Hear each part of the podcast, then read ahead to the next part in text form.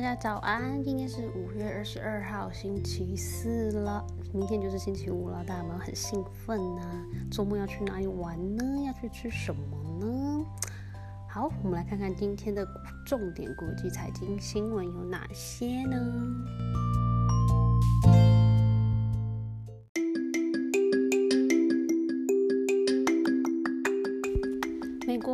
失业金人数连七周下降，美股三大指数开盘小幅上涨。美股在经过本周初的大幅上涨，以及美国公布最新初领失业金人数数据之后呢，三大指数于今天的开盘就是小幅下跌一点，那之后又上涨一点。其中呢，道琼指数上涨了逾二十点，道琼工业指数开盘上涨二三点八八点，或是零点十 percent，占报。二四五九九点七八点，标普五百指数上涨二点三六点，或是零点零八 percent，占报二九七三点九七点。纳斯达克指数上涨十二点五九点，或是零点一三 percent，占报九三八八点三七点。预计米高梅度假村 MGM Resort 和运动品牌 Under Armour 都从经济重启中受益，但其开盘分别下跌了一点五五 percent 和三点四 percent。尽管零售商百思买 Best Buy 的收益好于预期，但是它的股价开盘也下跌了三点二 percent。武汉肺炎的疫情为美国带来了大规模的失业潮，初领失业金人数在三月底创下了六百九十万人的高峰，但该数据此后逐渐下降，并在上周降至了两百四十四万人，为连续第七周下降。美股主要指股呢，在本周迄今。全部都上涨了超过三 percent，在很大程度上要归功于各州的缓解封锁措施，还有逐渐解封的营业限制。如康乃狄克州从本周三起呢，允许居民在有户外座位的餐厅用餐。然后再加上人们呢，可能对于就是有望推出这个武汉肺炎疫苗的乐观情绪，所以也间接了提振了股市。美国生技公司莫德纳呢，Moderna 的候选疫苗 mRNA 一二七三，在第一阶段人体试验中，有四十五名的受试者全部产生新冠病毒的结合抗体 （binding antibody），其中还有八个人还产生了可以阻止病毒感染细胞的综合抗体。neutralizing antibody。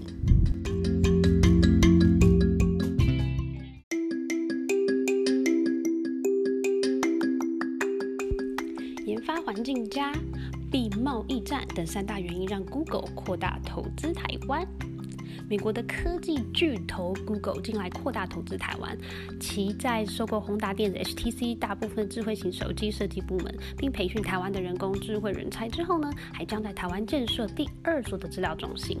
分析师们指出，台湾提供了相对低的成本，但人才受过高等教育的研发空间，加上台湾呢能避开美中贸易争端，并避免中国政府窃取专有技术，因此能吸引 Google 继续投资。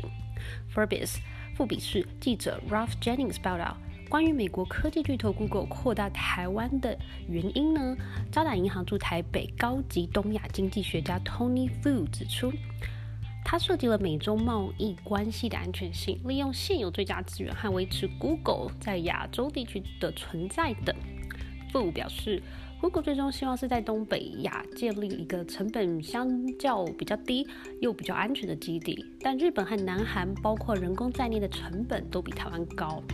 而且台湾在过去两年的电力供应也很稳定。此外呢，自从 Google 在二零一零年因因为骇客攻击还有和中国当局的审查而退出中国之后，中国就不是 Google 的最佳投资地点了。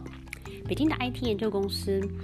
Marbridge Consulting 董事总经理 Mark Netkin 则称，台湾提供了廉价劳动力和地租，也有优秀的工程师维持已经有数十年的历史了，全球认可的电子代工业还有晶片业。目前，Google 大学交流计划 （Google University Relations Relations Program） 已经在本月进驻台湾喽。计划初期开放博士生申请，提供一年一万美金，也就是大概台币三十万的补助专案。Google 已在四月宣布，将会在台湾训练八千名大学毕业生，以增加台湾的数位实力。这真是一个很棒的好消息耶！觉得台湾。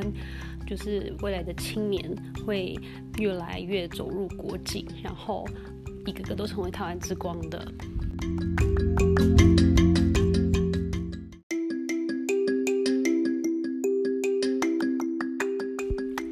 传中心恐怕没有办法接华为的订单它的股价重挫了七 percent 市值就这样蒸发了两百七十三亿。美国政府加强封杀中国华为晶片供应，华为则开始将订单转向中国中芯国际 （SMIC）。但中国网络消息传出，如果美国严格执行这个新的出口禁令的话呢，中芯恐怕没有办法再接华为的订单了。在消息传出之后，中芯的股价在今天二十一号重挫了七点零一 percent，市值蒸发超过七十亿港币，约新台币的两百七十三亿元。中国中芯国际今日股价收跌七点零一 percent，到每股十七点五零港元，最新总市值为九百四十九点二十六亿港元，市值相较于二十日约蒸发了超过七十亿港币。在此之前呢，中国网络上流传一篇中芯国际。泰康一对一交流纪要的机构交流会内容，里面是说到了，如果美国严格执行对华为的新出口限制，那华为所获得的晶片的管道都会被控管，中兴恐怕没有办法再接华为的新订单。中兴在今天发布声明表示说。在这一个什么中芯国际泰康一对一交流纪要的内容是不实的，该公司从来没有和泰康还有活动主办方的相关人员进行任何一对一交流，且纪要也纯属捏造，并造成公司严重负面影响。中心强烈的谴责杜撰和传播谣言的机构、媒体和个人，并将保留诉诸法律追责的权利。中心另外在十五日十五日的时候宣布，该公司获得由中国政府所支持的基金支持，注资金额达到了二十二点五亿美元。华为目前呢，也将其中低阶、中低阶的晶片生产呢，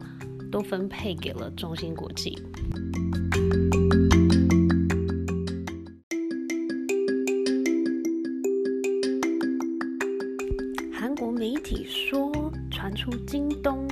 拿下苹果 iPhone 十二面板大单。南韩科技网站 ELEC 报道，根据市调机构 Display Supply Chain Consultant DSCC 报告，传出苹果接下来要推出智慧型手机 iPhone 十二系列，将采用中国面板厂京东方和南韩乐金显示器 LGD 的面板。根据科技网站 ELEC DSCC 创办人暨执行长 Russ Young 在报告中指出呢。苹果下一代 iPhone 12 Max 预计将采用京东方和 LGD 提供的6.1寸面板，而5.4寸的 iPhone 12以及 iPhone 12 Pro、iPhone 12 Pro Max 的面板则将由三星显示器提供。Ross Young 也指出，京东方将提供500万到1000万的面板，而且如果没有意外的话，很可能会继续成为明年再下一代手机 iPhone 12s 的供应商。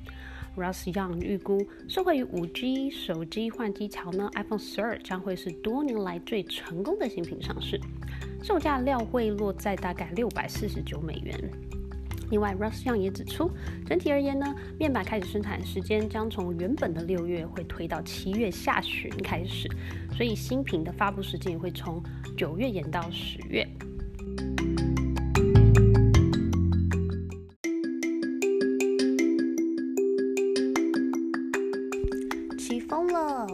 知名分析师，美股在今年年底将会再创历史新高。尽管武汉肺炎对全球经济造成冲击，但市场乐观的情绪情绪已经逐渐浮现了。华尔街知名分析师策略咨询公司 f o n s t r a t 联合创办人汤姆里汤利近日表示，虽然预料第二季企业盈利表现不佳，但到了今年年底呢，美股将创下历史新高。Market Insider 报道。Tom Lee 在十九日发报发布的报告大幅下调了二零二零年企业盈利预期，预估标普五百指数成分股每股盈利 EPS 将为五十美元，低于此前预估的一百一十美元。不过，明年企业盈利表现可望大幅反弹，预期二零二一年标普五百指数成分股呢 EPS 将达到创纪录的一百九十三美元。汤米表示，经济反弹将受到更高效、更积极的企业推动。这些企业在疫情流行期间改善了营运杠杆程度。此外呢，经济重新开放、财政的刺激，还有低利率的措施，降低希望举债企业的资本成本。汤米强调呢，在二零二零年中期，企业表现将是糟糕的。二零二零年第二季应该会呈现亏损。但这并不意味着股市应该下跌。他指出，大量场外现金和可能加速进展的疫苗，让标普五百指数目前具有相当好的风险回报比率。标普五百指数二十一日收涨一点六七 percent 至二九七一点六一点。汤姆利表示，鉴于标普五百指数已经突破了两千七百九十三点。到两千九百三十四点这两个重要的阻力位，这意味着将会出现突破，渴望上涨到三千一百点。他将标普五百指数今年底目标定为三千四百五十点。汤利认为，美股创新低的可能性正在缩小。考虑到创纪录的四点八兆美元场外现金，相当于标普五百指数市值的十 percent，我们看到了良好的风险回报比率。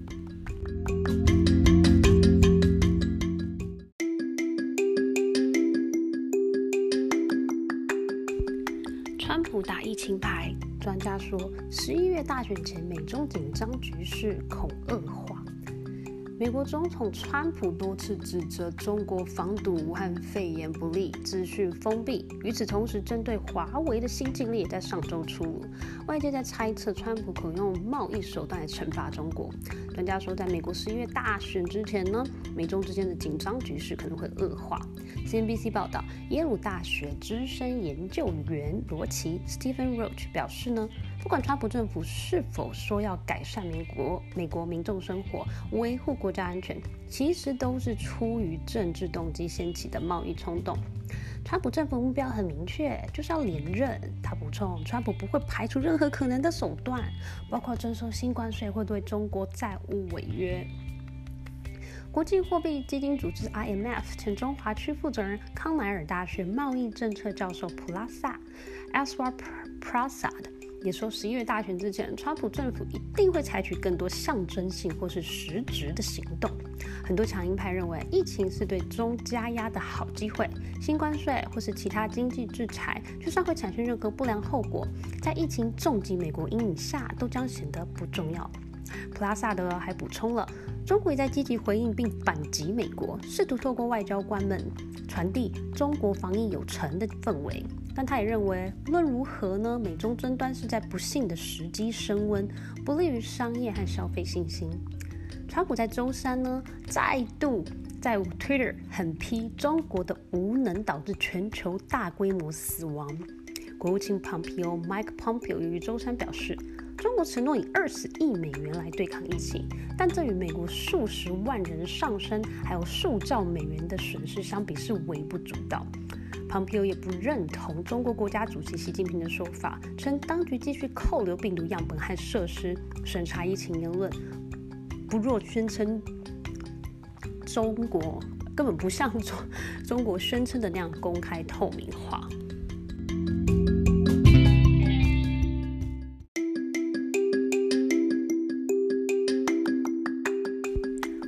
创办人说。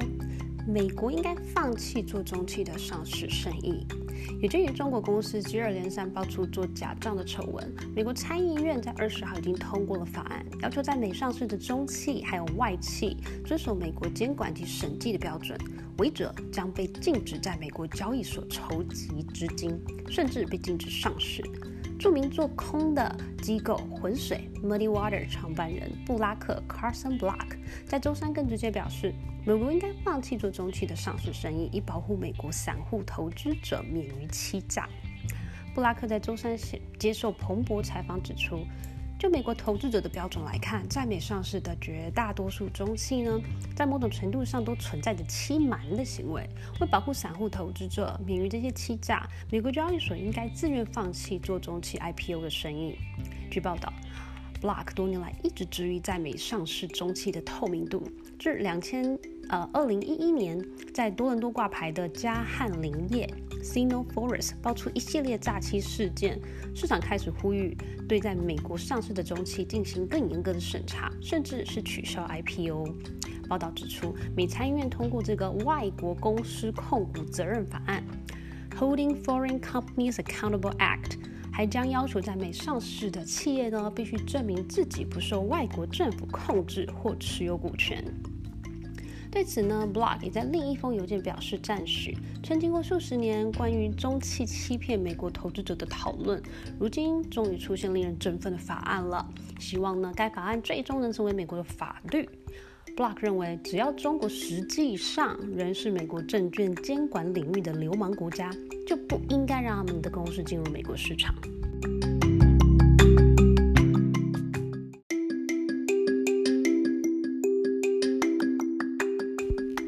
房贷风暴的先兆，美国四月房贷拖欠率飙创单月涨幅纪录。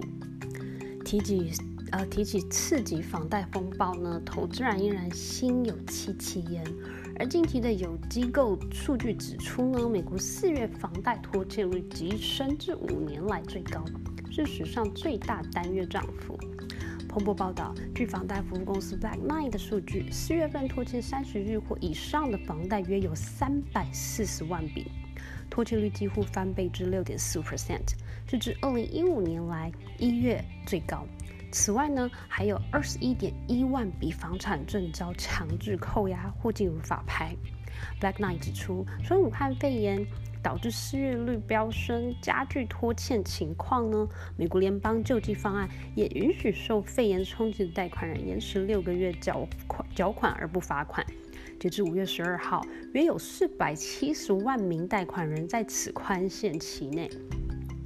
该公司的经济学家兼市场总监 Andy Walden 表示，数据显示，绝大多数新的持缴与武汉肺炎的宽容计划相关。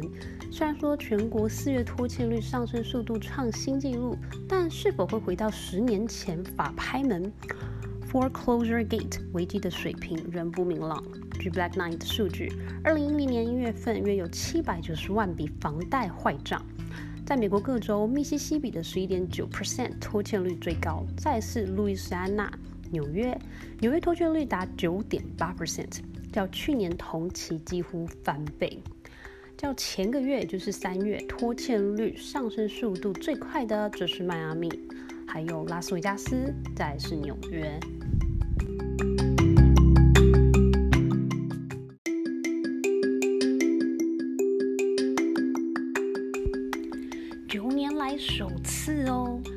下调了丰田汽车 Toyota 的信用评级至 A plus。日本汽车大厂丰田汽车 Toyota 昨天在二十号的时候呢，遭到了国际信评机构标普 S&P Global Ratings 下调公司信用评级，从原来的 AA minus AA 减调降一档至 A plus。此为标普九年来第一次下调丰田汽车的信用评级。综合外媒报道，武汉肺炎疫情呢？呃，全球大流行重创了全球汽车市场，Toyota 呢也难逃冲击，在全球多家工厂停工，汽车零件供应链被瘫痪，经销商被迫关闭，该公司也面临着销售、营业利润下滑等窘境。鉴于疫情蔓延与全球汽车销售出现锐减，标普认为丰田汽车在未来的一到两年之内，该公司盈利将面临比较强的下行压力。因此，在周三，也就是二十号的时候，宣布下调丰田的评级。那除了丰田汽车之外呢，标普也调降了另一个汽日本汽车大厂本田汽车 Honda 的信用评级，下调到了 A 减。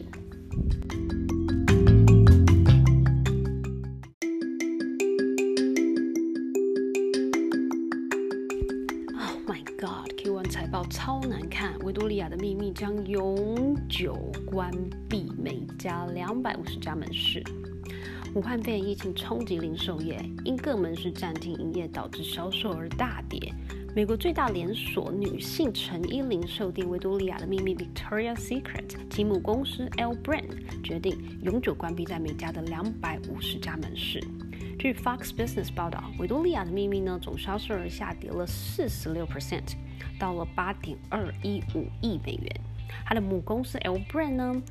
是呃美国时装零售公司，在第一季财报公布后决定永久关闭在美国和加拿大的两百五十家维多利亚的秘密的门市，还有美国五十家 Bath and Body Works 的门市，加拿大的一家门市。L Brand 第一季收入为十六点五亿美元，较一年前为二六点三亿美元。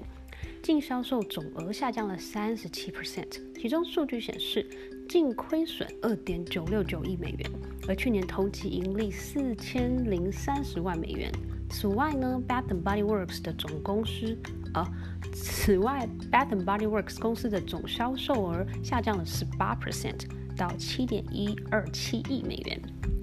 那我在这边要补充一下哦，Victoria's Secret 呢，它，嗯，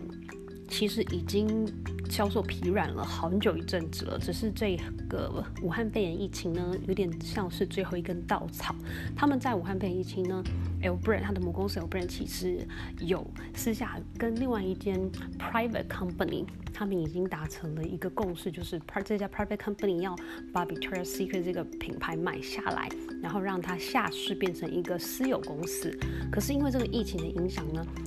几乎所有的这个呃 Victoria's Secret 的店面都是关闭的状态，造成呃营收是大大下降，销售额大大下降更多。后来呢，这个这间私人公司呢就决定要取消这一个他们这一个采购 L Brand 啊不采购 victor secret 的计划啊，最后就对真的是取消了，导致于现在 victor secret 还在 L Brand 里面，那变成这样子的结果。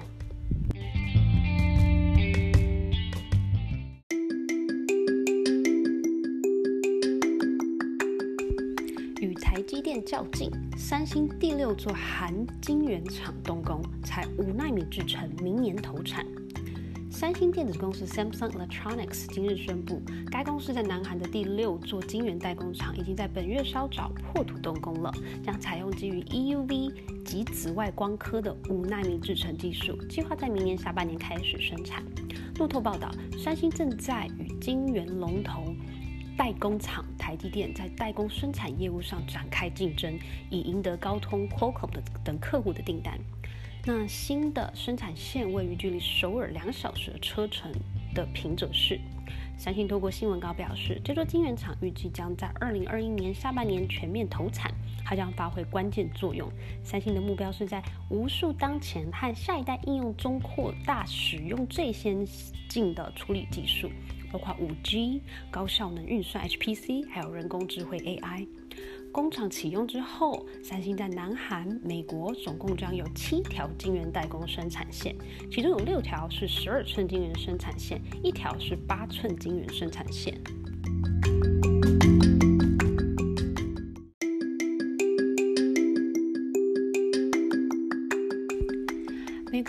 者多认为自己暂时失业，但是研究却显示出，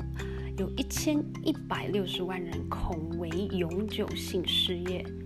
受武汉肺炎影响，美国失业率飙升到了十四点七 percent。尽管数据指出有七十八 percent 的失业人口认为自己是暂时被解雇，但最新研究显示有四成左右可能会变为永久性失业。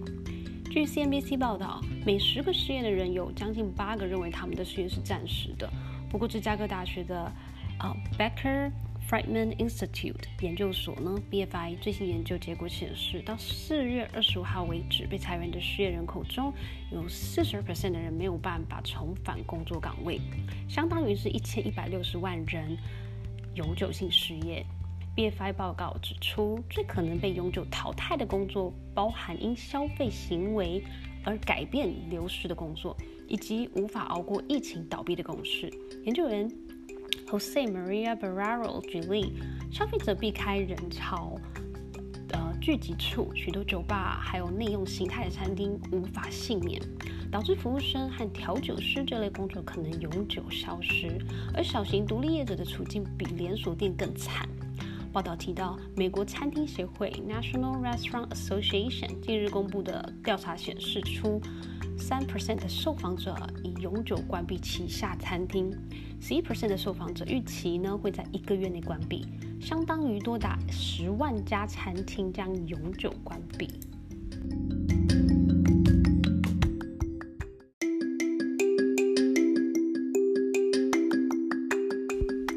波克夏老股东撰文提醒巴菲特莫忘初衷。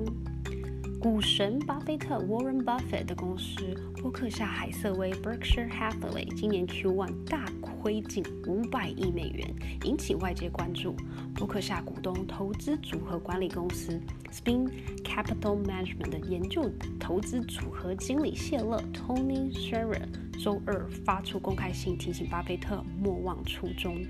认为现在的巴菲特在投资策略上需要再次听过去的巴菲特的言论。巴菲特呢，在今年伯克夏股东会上向投资人推荐标普五百指数。标普巴菲特还称，对于多数投资人来说，持有指标指数 （benchmark index） 是最好的，或许也比听从多数投资顾问建议要来得好。但谢勒认为，Apple 苹果、亚马逊 Amazon、字母 Alphabet，还有脸书 Facebook 及微软 Microsoft 这五家公司在标普五百指数占比。就已经超过二十 percent。谢勒称，巴菲特实际上赞同了这些大型科技公司。谢勒表示，巴菲特最近强调指数，但这没有让人避开现在需啊现在最需要的资金，还有具有诱惑力的科技股。巴菲特在二零零七年的股东信内提到了，投资人应该避开可怕的企业。巴菲特形容这些企业需要大量的资金实现成长。却没有办法产生大幅回报，并以航空公司来当例子。但谢勒认为，标普五百指数的几大成分股都部分或是全部符合上述的标准，像是网飞 Netflix 内容成本大增，脸书的客户获取和监管费用也同样激增。亚马逊呢，则是相对它的营收利润根本微不足道。谢勒认为，巴菲特最近对标普五百指数的推崇偏了十三年前的巴菲特之道。谢勒补充说，在他们看来，巴菲特需要再次听巴菲特的建议。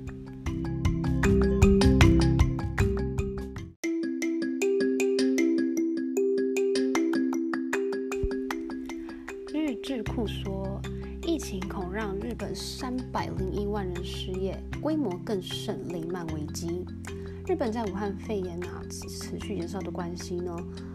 呃，有日本智库针对疫情对日本就业的影响进行了分析，推出说，如果全球性的疫情平息，延至今年年底的话，那在最糟糕的情况下，预估日本全国最多将会有三百零一点五万人因为疫情而失业，而该失业人数规模恐远远的超过二零零九年的雷曼危机。共同社报道，日本中部全社会经济研究所在昨天发表呃发布了这个报告，指出呢，在疫情爆发之前，日本的就业环境是很棒的。不过，就随着疫情今年初在全球大流行之后，形势大变了，日本生活困窘者激增的风险正在攀升。中部圈社会经济研究所同时也针对了疫情对二零二零年度就业影响做了分析，并设想了标准情况。也就是说，疫情如果在下半年平息，那访日外国游客在十月以后恢复的话呢，与最糟糕的情况到这两个情况做对比。也就是说，呃，如果最糟糕的情况是到疫情要到年末才会平息。他就用两种情况来比较之下，日本全国就业人数恐会受疫情影响减少是一百八十五点五万人，而且在最高的情况下呢，日本全国最多将会有三百零一点五万人将受疫情而失业。上述两个情况因为疫情而导致失业的人数规模，皆远远超过了二零零九年雷曼危机时期日本失业的人数，那时候的失业人数是大概九十五万人。中部圈社会经济研究所表示，倘若最糟糕的情况成为了现实，那日本的经济将会变得十分的严峻。建议日本政府有必要实施强而有力的就业政策。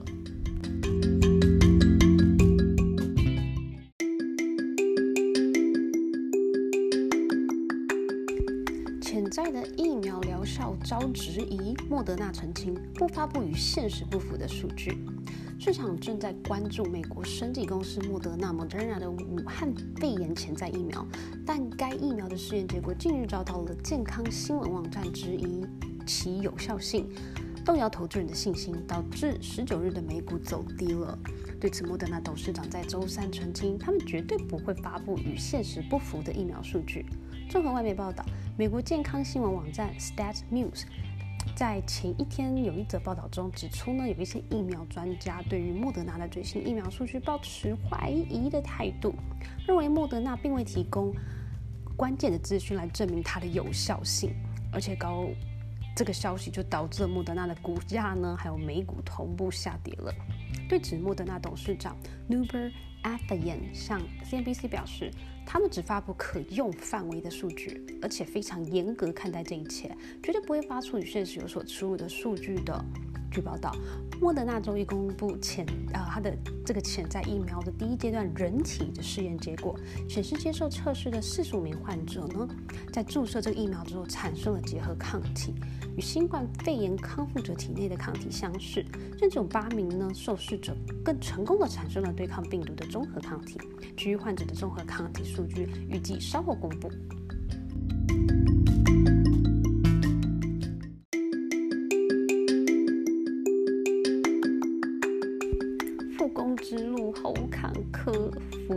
特惊传员工染疫，工厂两天内三度停工。因为武汉肺炎疫情停产两个月的福特汽车 Ford，本周才刚刚复工，却传出在两天之内已经有两家关键工厂因为员工染疫而三度临时停工，这凸显制造业的复工之路依然坎坷。彭博报道，福特芝加哥探险者 Explorer SUV 工厂在二十号的时候被迫临时停工，原因是因为呢附近有一家零件部的。一名工人被检测出对病毒呈现阳性后，才临时停工的，进而导致零件部供应短缺。福特发言人透露，由于自家两名工人此前病毒检测结果也呈阳性，所以福特的这家工厂二十号也曾临时停工数小时。另外，同样是一名工人呢，病毒检测是呈阳性的，福特还停止了在密歇根州迪尔伯恩。